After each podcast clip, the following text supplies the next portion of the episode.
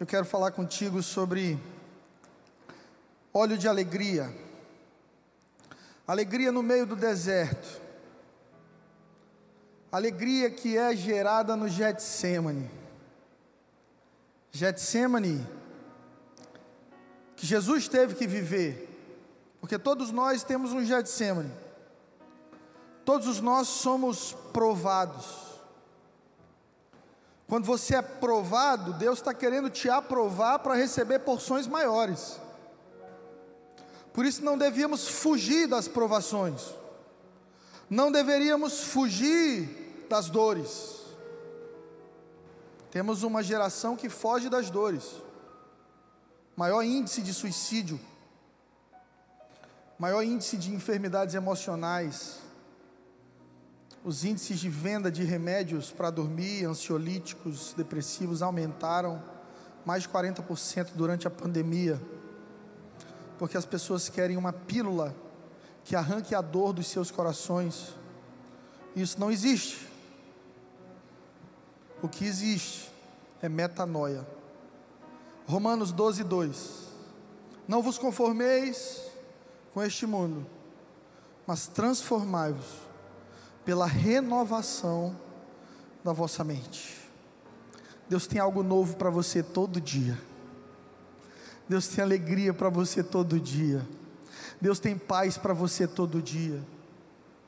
Mas às vezes, por não conhecer os planos de Deus e não andar em intimidade com Deus, nós corremos o risco de focar nas situações exteriores, do lado de fora, daquilo que acontece no nosso mundo e perder a nossa alegria. E aqui temos um conselho do apóstolo Paulo, quando ele diz: Alegrai-vos sempre no Senhor, outra vez eu digo: alegrai-vos. Essa é uma ordem, está no imperativo, te alegra, te anima. E quando a gente está mal, essa é a única coisa que a gente não quer ouvir. Você chega para alguém e conta que está doendo, que você está sofrendo, e você queria alguém que te abraçasse e chorasse contigo. Aí vem um homem de Deus como Paulo e diz assim: te alegra, te anima, vamos novamente te digo, te alegra.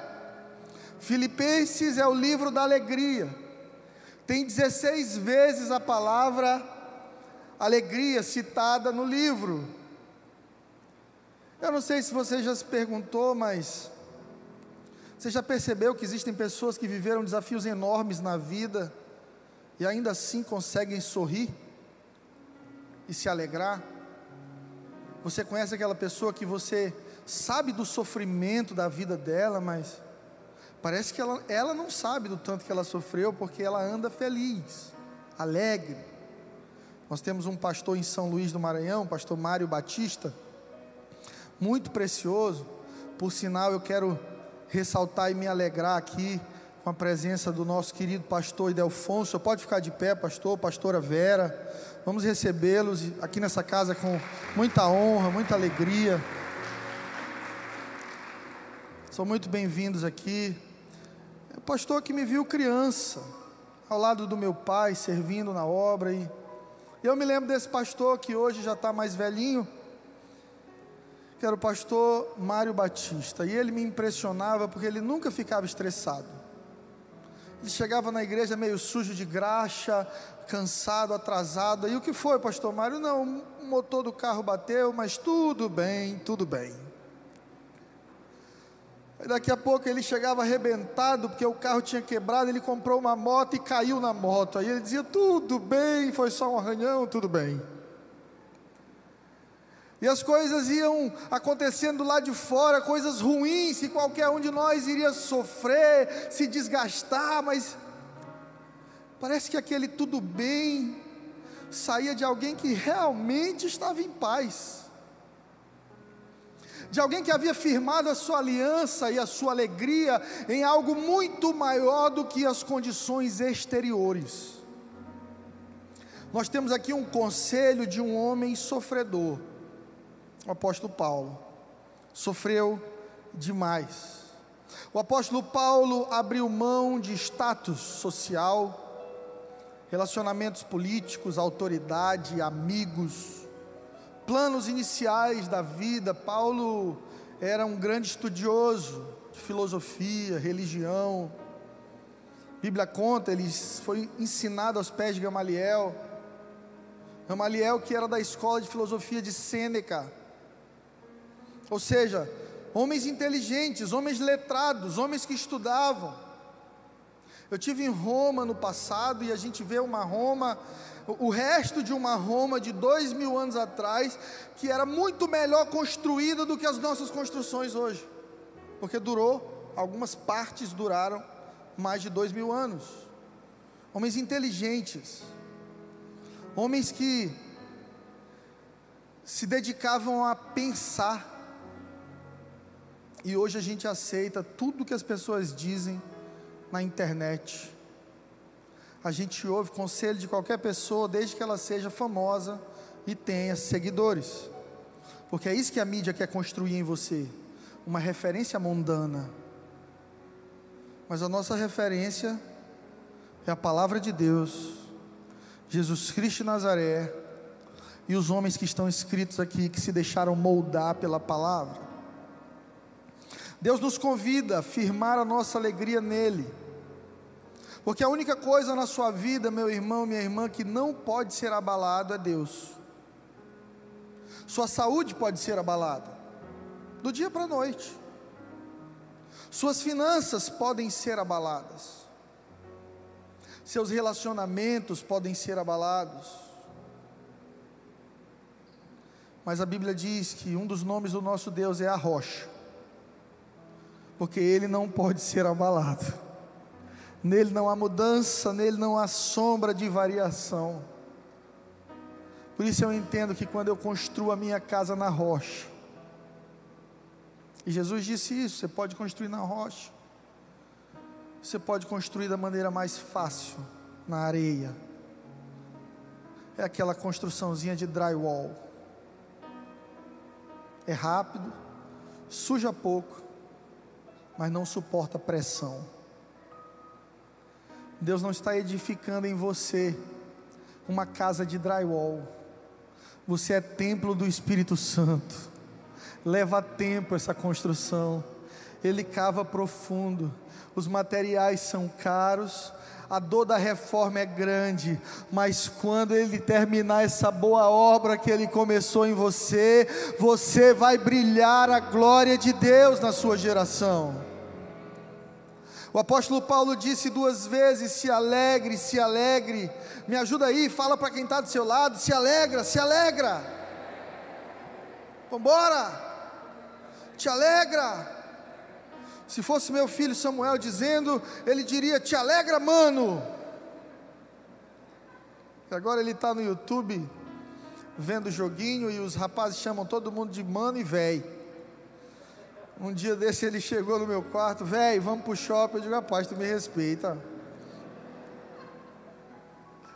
Entenda, a responsabilidade é sua de proteger sua alegria daquilo que nós podemos chamar de ladrões de alegria. Ladrões de alegria, roubadores de energia, de alegria. Tem gente que é ladrão de alegria. Tá tudo bem, a pessoa chega do teu lado, fica meia hora contigo, você sai acabado. São os verdadeiros marqueteiros do diabo. É gente que só sabe falar mal dos outros. É gente que está sempre olhando o lado ruim. É gente que está sempre apegada às, às previsões drásticas, às previsões dramáticas. É gente que sempre coloca os olhos naquilo que pode dar errado e não naquilo que já deu certo. Cuidado com os ladrões de alegria. Cuidado com os vícios emocionais em tristeza e autossabotagem. Tem gente que não consegue ficar feliz uma semana inteira que começa a achar estranho. Não, essa semana está dando tudo certo, tem alguma coisa estranha. Essa semana eu estou feliz demais. Algum problema está acontecendo. É gente que se sabota. Quando as coisas estão dando certo demais, ela vai e faz algo para conseguir dar errado. porque se viciou em lutar, em sofrer. Você precisa lutar e destituir poder dos ladrões de alegria na sua vida. Colocar a sua alegria numa rocha mais alta, num lugar mais alto. O salmista disse: Eu elevo os meus olhos para os montes, de onde me vem o socorro? Agora veja que o rei Davi era um homem de guerra,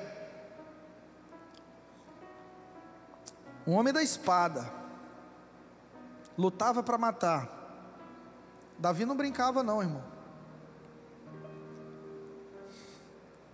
Recentemente eu vi um meme no Instagram do pessoal, um homem dançando, dance como o rei Davi, aí tem um Davi com uma espada dizendo assim: Não, irmão, não dança assim, não, não é assim que eu dançava. Se tem algum homem do seu lado, fala para ele: Seja homem, seja homem, rapaz, dance como o rei Davi de verdade seja guerreiro. E Davi disse: Eu coloco meus olhos nos montes, de onde me vem o socorro? Porque os exércitos lutavam nas montanhas. Os exércitos acampavam nos altos dos montes, porque de lá você consegue prever a entrada do outro exército, você se defende mais lutando de um lugar alto. Davi está dizendo: De onde me vem o socorro? Será que vem dos meus exércitos, das minhas armas, dos meus homens treinados e poderosos? Aí Davi diz: Não, o meu socorro vem do Senhor, vem mais de cima, é do Senhor que fez os céus e a terra, Ele sim é o meu refúgio e fortaleza. Davi coloca a sua alegria no lugar mais alto do que esperar que os homens o protejam e o façam feliz. Tem muita gente triste por aí, porque colocou sua alegria na dependência dos homens. Tem muita gente frustrada por aí, porque esperou dos homens. E toda vez que você espera dos homens, você se frustra e você é ferido. Por isso, coloque os seus olhos no Senhor, coloque a sua alegria no Senhor. Se Deus for o teu principal motivo de alegria, ninguém vai poder te roubar a tua alegria. Deus te trouxe aqui nessa noite para te dizer duas vezes: se alegre, se alegre. Te anima. Não coloque a responsabilidade nos outros de fazer você feliz. Seja você feliz com Deus. Ah, pastor, eu era feliz, mas o meu marido me largou. Pastor, eu era feliz, mas o meu chefe me demitiu. Pastor, eu era feliz, mas sabe, aconteceu, meu melhor amigo me traiu. Ah, eu era feliz, até que alguém abusou da minha boa vontade, até que alguém me insultou, até que alguém falou algo de mim que não é verdade. Eu era feliz, pastor. Você precisa tirar a sua felicidade da mão dos outros e colocar a sua felicidade na mão daquele que é inabalável. Coloca a tua alegria, a tua felicidade na mão da pessoa certa. O meu pastor Rafael Conrado tem cuidado do meu coração nesses últimos anos, é um amigo, um irmão, e tem pastoreado meu coração também. E sempre que eu ligo para ele, eu digo: E aí, amigo, você está feliz? E ele diz para mim: Depois do que Jesus fez por mim, eu não posso viver triste, porque felicidade bíblica está acima dos sentimentos. A gente aprende que ser feliz é estar animadinho, hype, pulando, cantando, show da Xuxa. Unido, unido, unite. Oh, oh, oh. Você lembra dessa música? Só os velhos super fantástico, o balão mágico. A gente vai botar no louvor essa música domingo, para você ficar feliz. A gente acha que felicidade é essa propaganda de televisão. Você está sentado numa Ferrari com uma loira do lado, dinheiro voando assim, da cabine do, do carro. Oh, que vida feliz. Querido, felicidade é entender seu propósito na terra. Felicidade é entender quem você é para Deus e quem Deus é para você. Quando você entende que você é filho de Deus, que a obra de Cristo na cruz te fez filho, e como filho você tem agora acesso à vida abundante em Deus, não para um dia, não para o dia difícil, não para o dia mal, mas para todos os dias da sua vida tem provisão, tem graça, tem pão, tem vinho, tem alegria disponível para você. Ei! Eu vim aqui nessa noite para te dizer: decida ser feliz. Decida ser feliz. É uma decisão. Acordar e olhar para o espelho e dizer: hoje vai ser o melhor dia da minha vida. Por quê? Eu não fechei nenhum contrato milionário. Meu marido continua pegando no meu pé. Eu continuo precisando daquela ajuda você pode fazer do hoje o melhor dia da sua vida simplesmente porque você só tem o hoje. O ontem já passou, acabou. Você só tem a lembrança. O amanhã é uma promessa.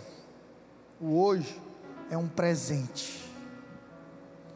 O que que você tem feito com o presente de Deus chamado hoje na sua vida? Alguns de nós gastamos o hoje sofrendo lamentando ontem, que nunca mais voltará. Outros estão se entupindo de remédio, preocupados com amanhã, que não sabemos se chegará. Mas que Jesus disse: olha para os lírios, olha para os pássaros, não trabalham nem fiam, não produzem, não têm depósitos, mas Deus tem cuidado deles. Será que você não vale mais do que um passarinho para Deus? Descansa cada dia seu mal. Te agrada do Senhor, faz do Senhor tua morada, faz do Senhor teu lugar de felicidade e alegria, e Ele satisfará o desejo do teu coração. Alegria é uma característica do fruto do Espírito Santo na vida de um cristão. Abra sua Bíblia em Gálatas 5, 22. O fruto do Espírito é como uma tangerina, é como uma fruta com muitos gomos, ele tem muitas propriedades, características. É um fruto só com muitos sabores. E Gálatas 5:22 a Bíblia diz: "Mas o fruto do espírito é amor, alegria, gozo, paz, longanimidade, benignidade, bondade, fé, mansidão e temperança, paciência, temperança. Será que você hoje, olhando para dentro de você, você encontra cada característica do fruto do Espírito na sua vida? Não levante a mão. Mas se você não encontra, isso significa que você precisa se relacionar mais com o dono do fruto. Quem é o dono do fruto? Espírito Santo. Porque o Espírito Santo é uma pessoa, não é um fantasma. O Espírito Santo é uma pessoa, ele é invisível, mas a Bíblia diz que onde o Espírito de Deus está, ali a liberdade. Porque só uma pessoa que ama, que é alegre, que goza, que tem paz, longânima, benigna, bondosa, cheia de fé, mansa e temperante, é alguém que consegue realmente ser livre. Porque muitas vezes nas nossas vidas se estabeleceram cadeias de falta de amor, falta de alegria, falta de paz. Você canta para Jesus que é o príncipe da paz todo domingo na igreja, mas a sua semana falta paz. Quando as pessoas te perguntam qual é a tua fé, você diz eu sou cristão. Você serve o príncipe da paz, mas o teu casamento é uma guerra. Ei, talvez, talvez o Espírito esteja te chamando para um lugar de maior intimidade, dizendo: vem, volta para o teu quartinho de oração, fecha a porta, liga o som, volta às primeiras obras, volta à paixão do primeiro amor, volte a valorizar aquilo do começo que você abandonou. Somente através de uma vida com Deus verdadeira nós conseguimos desfrutar de uma alegria real.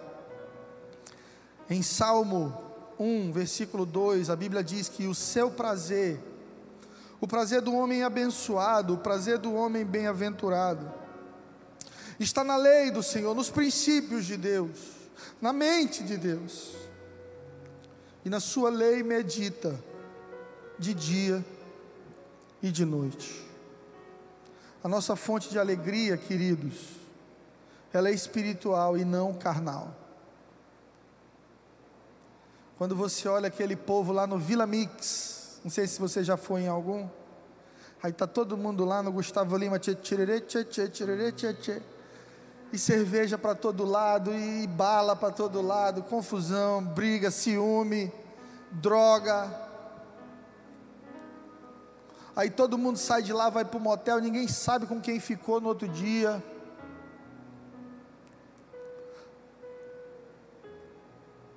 Aí o mundo diz que isso é lindo. Quantos tu beijou ontem? Hein? Ai, não sei, parei de contar no 15. Que legal, nós vamos te dar um prêmio, um Oscar. Oscar do sapinho, da herpes.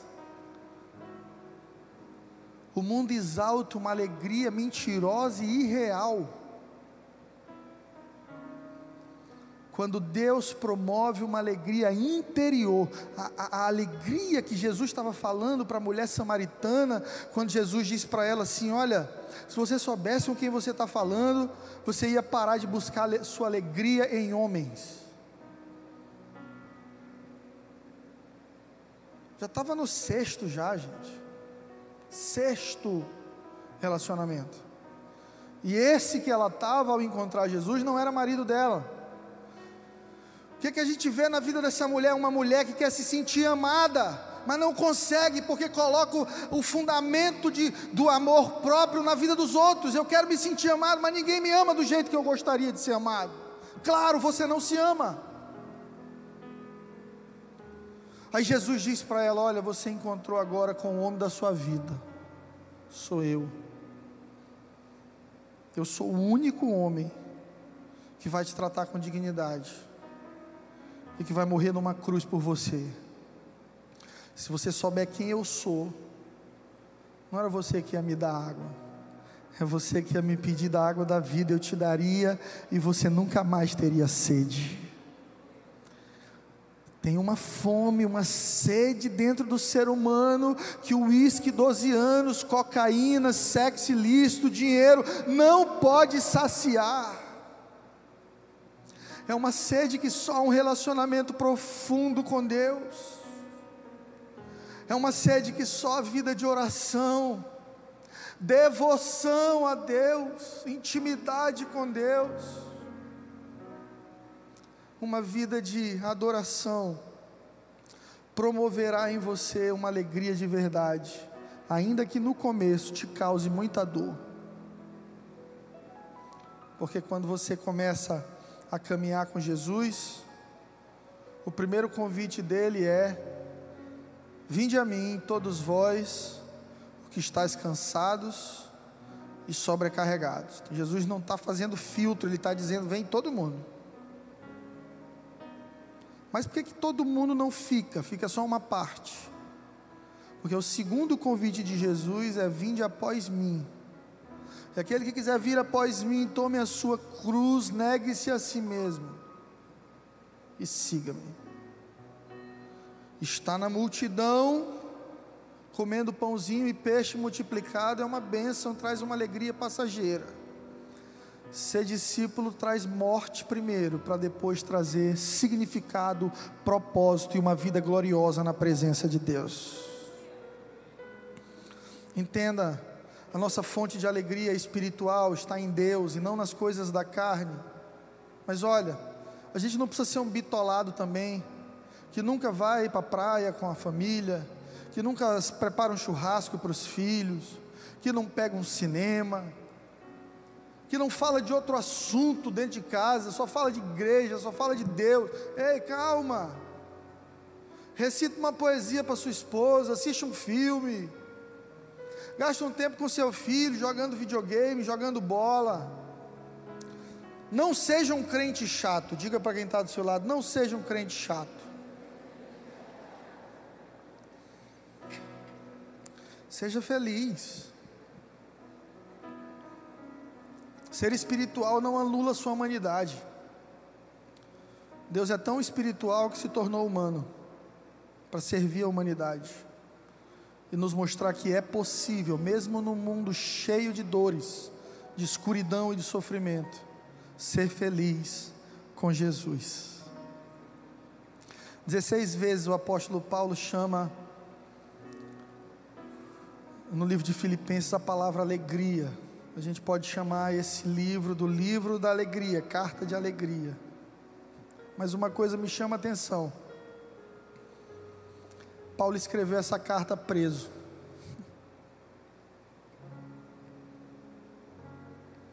Paulo escreveu a carta da alegria estando preso.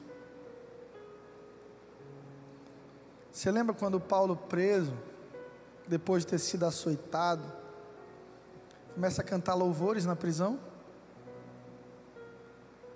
É um negócio inexplicável. Você está com a costa doída ainda, você foi humilhado, você apanhou, tudo por causa do Evangelho, tudo por causa de Deus. Qualquer outra pessoa nasce uma espinha, Deus, por que me abandonaste? Pragueja contra Deus, blasfema quando algo não dá certo. Deus me abandonou. E Paulo na cadeia, com grande é meu Deus, eu cantarei com grande é o meu Deus, e todos hão de ver quão grande é o meu Deus. E os presos olhavam e diziam: Esse cara é maluco. E ele aqui, quão grande é o meu Deus. Ouve aí, carcereiro. Eu cantarei quão grande é o meu Deus. E todos hão de ver quão grande é o meu Deus. Era o doido da prisão. Era o doido que cantava no pior dia da vida dele, gente. Sabe aquele dia que tudo dá errado? Você quer chegar em casa e dormir, apagar? Era o dia que Paulo se alegrava. Porque Paulo entendia que muitas vezes o sofrimento refina o teu coração para Deus. Paulo entendia que a perseguição te aproximava de Deus. Por isso Jesus disse no Sermão na Montanha: Bem-aventurados os perseguidos. Porque é melhor ser perseguido do que ser perseguidor. Se tem alguém falando mal de você, bem-aventurado você é, porque é melhor que alguém fale de você do que você ser aquela pessoa que vive falando de todo mundo, mal amado, desgostoso da vida, nada presta, nada está bom, ninguém conquistou nada, tudo a pessoa faz questão de tirar o mérito. Pai, fulano comprou um carro novo, também, meu, 72 meses, pode procurar o boleto lá no porta-luva. Pai, tu viu que agora fulano está trabalhando, arrumou um emprego, isso é lavagem de dinheiro, meu irmão. Fulano foi curado. Hum, tu não já ouviu falar que às vezes a pessoa, antes de morrer, ela fica boa um pouquinho? Rapaz, fulana casou com 40 anos. Rapaz, aquele cara ali é feio demais. Até eu casava desse jeito. Pessoas amargas pessoas que estão sempre tentando descredibilizar a vitória dos outros para se sentirem maiores. Paulo, Mário Sérgio Cortella, diz que pessoas grandes se fazem de pequenas, se diminuem, se alegram com a alegria dos outros, por causa disso são grandes. Pessoas pequenas são pequenas porque estão sempre tentando diminuir os outros para se sentirem grandes. Mas nós olhamos para a vida de Jesus, e a gente ali na cerimônia do lava-pés, a gente vê Deus Todo-Poderoso se ajoelhando e lavando os pés da humanidade. Sabe por quê? Porque Deus não tinha problema de identidade, Deus não precisava provar que Ele era Deus. Quando Moisés diz assim: Senhor, que nome eu digo para esse povo que é o teu? Diga que eu sou, isso é suficiente. Eu sei quem eu sou. Boa parte das nossas raízes de amargura, dores, tristezas e problemas está em não saber quem somos. Colocamos a nossa identidade nas coisas, nas outras pessoas, nas funções, nos relacionamentos porque você ainda não entendeu quem você é. Você é filho, filha de Deus, e isso te basta. Paulo entendeu quem ele era. Paulo sabia que o tempo dele era curto Paulo sabia que estava no centro do propósito de Deus para a sua vida, por isso Paulo consegue se alegrar e escrever a carta da alegria preso. Ei, quando você for colocado no poço, frutifique. Quando você for colocado na prisão, frutifique. Os frutos mais poderosos que você vai dar vai ser quando te lançarem no poço. Muitas vezes lançaram seu pastor no poço, mas esqueceram que eu era uma semente. E todas as vezes que alguém planta uma semente no poço, nasce uma grande árvore. Muitas vezes me disseram que eu não ia conseguir. Acho que você já ouviu essa música. Pai, eles me disseram para desistir. Já ouviu? Se você não ouviu, ouça, por favor, dez vezes por dia.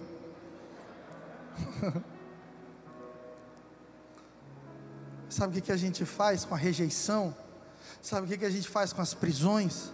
Sabe o que a gente faz com as setas do maligno na nossa vida?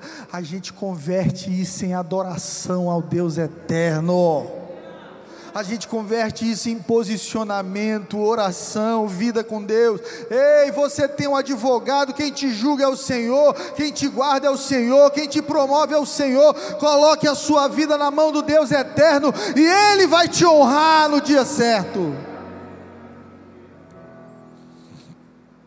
Filipenses 1:4, a Bíblia diz que fazendo sempre com alegria súplicas por todos vós, em minhas orações, aqui o apóstolo Paulo usa pela primeira vez a palavra alegria nessa carta. E perceba que a primeira vez que ele cita alegria nessa carta está relacionado com a palavra oração. Não existe alegria espiritual fora de uma vida de oração. Tem crente que não ora nem para almoçar. Dá só o positivo, Alonso. Tem gente que não ora para nada. É o irmão seis horas. Ô pastor, seis horas por mim lá na igreja. É gente que chega para o pastor, pastor, vou fazer Enem. O senhor ora pela minha caneta? Hum.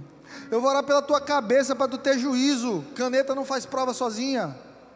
Pastor, ore pelo meu casamento. Oro sim, em nome de Jesus, mas oro por você, para você perdoar seu marido, para você ser mais humilde, para você pedir perdão para sua esposa porque é oração, ação, agir. Uma vida espiritual centralizada em louvar a Deus e a igreja todos os domingos, mas que não coloca em prática na semana, que não tem conexão pessoal com Deus, é uma vida fraca, frágil. Imagina que a igreja Angelim Teresina é um restaurante. E você venha e coma aqui aos domingos mas durante a semana toda você não come mais nada. Você seria uma pessoa saudável? Não. Sua dieta estaria muito pouca, muito pequena. Assim é na vida espiritual. Eu preciso te dizer que o Espírito Santo de Deus está te esperando no teu quarto. O Espírito Santo de Deus está com saudade de algumas pessoas aqui nessa noite. A Bíblia diz em Êxodo 34, 29 e 30 que quando Moisés ficava em oração no Monte Sinai, quando ele descia, o seu rosto brilhava. Já viu alguém tão feliz que o rosto está brilhando? Noiva, né? Eu casei um pessoal um tempo atrás e aí lá vinha a noiva assim, feliz, meu irmão. O povo feliz é noiva. Eu queria que toda noiva mantivesse a mesma felicidade o casamento todo. Aquela mesma alegria, o mesmo sorriso. E que os maridos mantivessem o mesmo carinho e as mesmas declarações por toda a vida. Porque realmente essa é a proposta do casamento. Quando você cultivar uma vida de oração, seu rosto vai brilhar. Quando você cultivar uma vida de oração, você vai ter um sorriso mais fácil.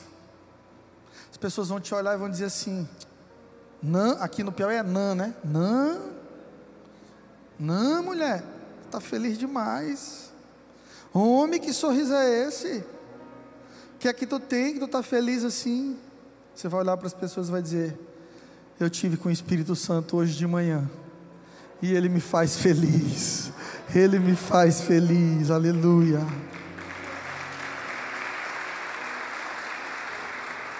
No versículo 2 de Filipenses 2, o apóstolo Paulo diz: Completai a minha alegria de modo que vocês pensem a mesma coisa, tenham o mesmo amor, sejam unidos de alma e tenham o mesmo sentimento. Sabe por quê? Porque não há alegria verdadeira em pessoas com coração dividido.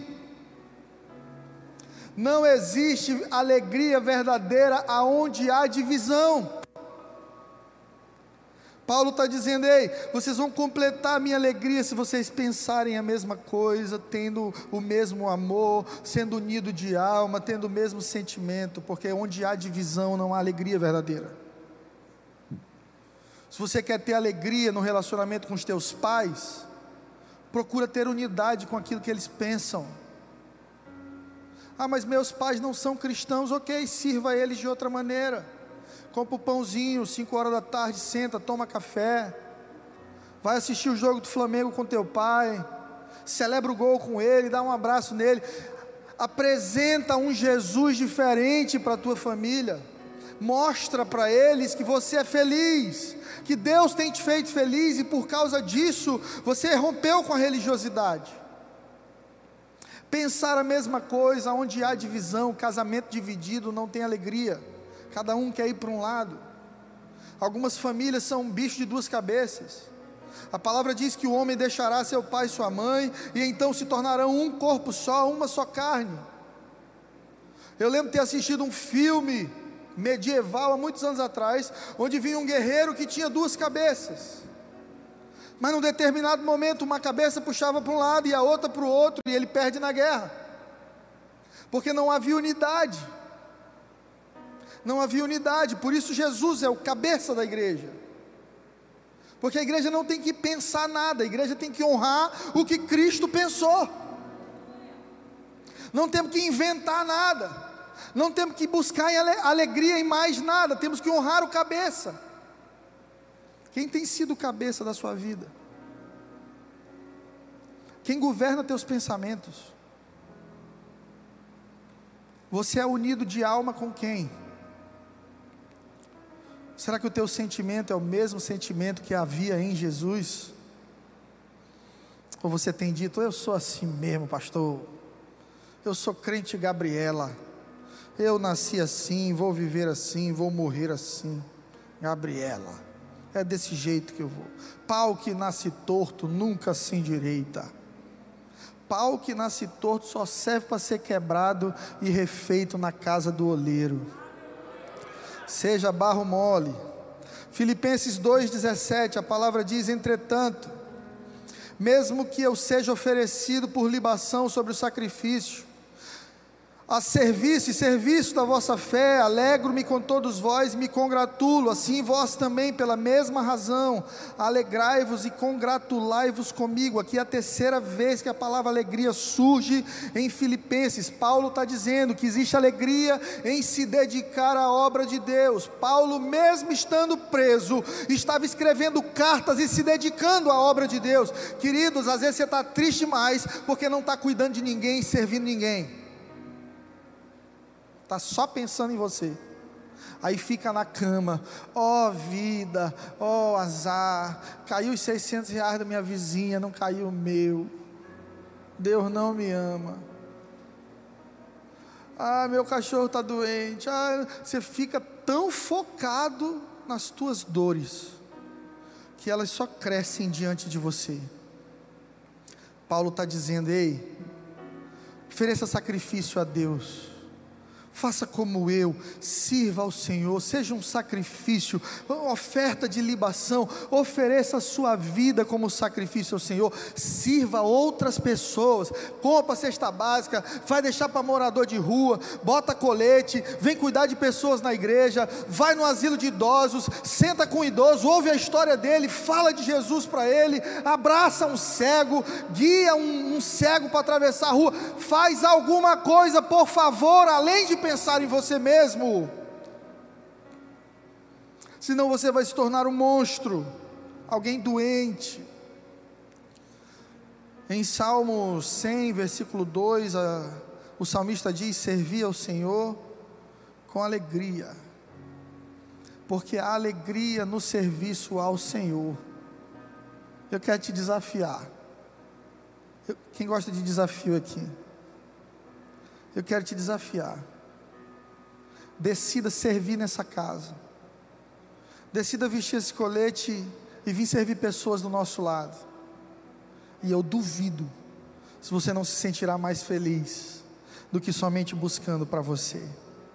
Fazer o bem traz alegria para o coração. Filipenses 2:28 a palavra diz: "Por isso, tanto mais me apresso em mandá-lo, para que vendo novamente vocês se alegrem e tenham menos tristeza. Recebam, pois, no Senhor com toda alegria e honrai sempre a homens como este, quarta vez que Paulo fala aos Filipos sobre alegria, ensinando a fazer bem ao próximo, cuidar de outras pessoas. Segunda Romanos 12, 1 diz que quem exerce misericórdia com alegria. Segunda Coríntios 9, 7 diz, porque Deus ama quem dá com alegria. Existe alegria em olhar para fora do aquário, existe alegria em servir outras pessoas, existe alegria em olhar para fora do seu umbigo e dizer assim, eu vou amar, eu vou servir pessoas pessoas. Eu quero, Deus, usar a minha vida nessa terra para promover tua presença na vida de outras pessoas, para ajudar os que estão cativos, para ajudar aqueles que estão presos e oprimidos. Eu quero ser um mensageiro da palavra de Deus. Estou me sentindo na igreja presbiteriana. Eu, eu amo os presbiterianos, um beijo para eles. São estudiosos da palavra, são nossos irmãos. Mas a gente está numa igreja avivada, gente, dá um glória aí. Filipenses 4,10: Alegrei-me sobremaneira no Senhor, porque agora, uma vez mais, renovastes a meu favor o vosso cuidado, qual também já tinham antes, mas vos faltava oportunidade. A igreja de Filipos ajudou o apóstolo Paulo nas suas necessidades, abençoou o apóstolo Paulo, mostrando que havia aprendido a lição de servir outras pessoas em suas necessidades. Faça alguma coisa por alguém essa semana, por favor. Dá uma xícara de café para tua vizinha. Elogie alguém. Eu vou te ajudar. Olha para quem está do teu lado aí. Se você é casado, olhe para o seu marido, olhe para sua esposa e diga assim: Como você está bonito hoje? Se for sua esposa, diga: Você está uma gatinha hoje, meu amor.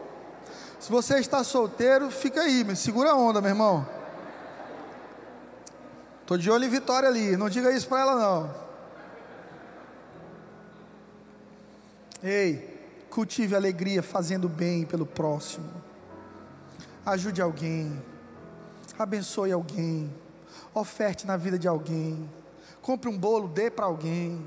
Pode, dar, pode ser para mim. Pode ser para o pastor. Faça o bem ao próximo, isso vai gerar alegria no teu coração. Para a gente terminar, a confiança em Deus gera alegria. Em Filipenses 3, versículo 1, o apóstolo Paulo diz: Quanto mais, meus irmãos, se alegrem no Senhor. A mim não me desgosta, e é segurança para vós outros que eu vos escreva as mesmas coisas. Alegra-te no Senhor, confia no Senhor. Saiba que confiar em Deus vai fazer com que você vença a ansiedade. Era essa a lição que Paulo queria dar à igreja de Filipos. Paulo estava dizendo: ei, descanse em Deus, calma aí, relaxa, relaxa, calma. Eu estou preso, estou escrevendo para vocês, mas eu estou dizendo para vocês: se alegrem, e eu só posso dizer isso porque eu sei que o Senhor é fiel. Quando você confia em Deus, quando você vive um estilo de vida de confiança em Deus, você se torna uma pessoa de fé. Cultive a confiança no Senhor. Em Romanos 10, 17, a Bíblia diz: consequentemente, a fé vem por ouvir a mensagem, e a mensagem ouvida é a palavra de Cristo. Não há alegria verdadeira sem leitura da palavra. Olha, se você não leu sua Bíblia nessa pandemia e se encheu só de Netflix e de músicas e de videogame, tem algo de muito errado com a sua fé se você não se apegou à palavra, às promessas de Deus para a sua vida nessa pandemia, e se encheu de entretenimento para passar a sua ansiedade, você precisa ser curado na sua fé e saber que quem vai te sustentar com pandemia ou sem pandemia, quem sabe os planos que tem a teu respeito, é o Deus Criador de todas as coisas. É Ele que te guarda, Ele que te ama. Deus te criou. Deus sonhou com você. No ventre da sua mãe. Sua mãe pensava assim: ah, estou tendo uma filha, estou tendo um filho. Que coisa boa. E Deus do céu olhava e dizia: acabei de colocar um míssil na terra. Já já ele vai nascer e vai fazer um estrago no inferno vai manifestar boas obras, vai ser uma voz de esperança, vai fazer o bem, vai pregar o reino.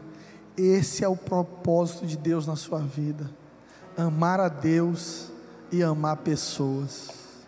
Você pode olhar para quem está do seu lado e dizer: meu irmão, minha irmã, eu te amo no amor de Jesus.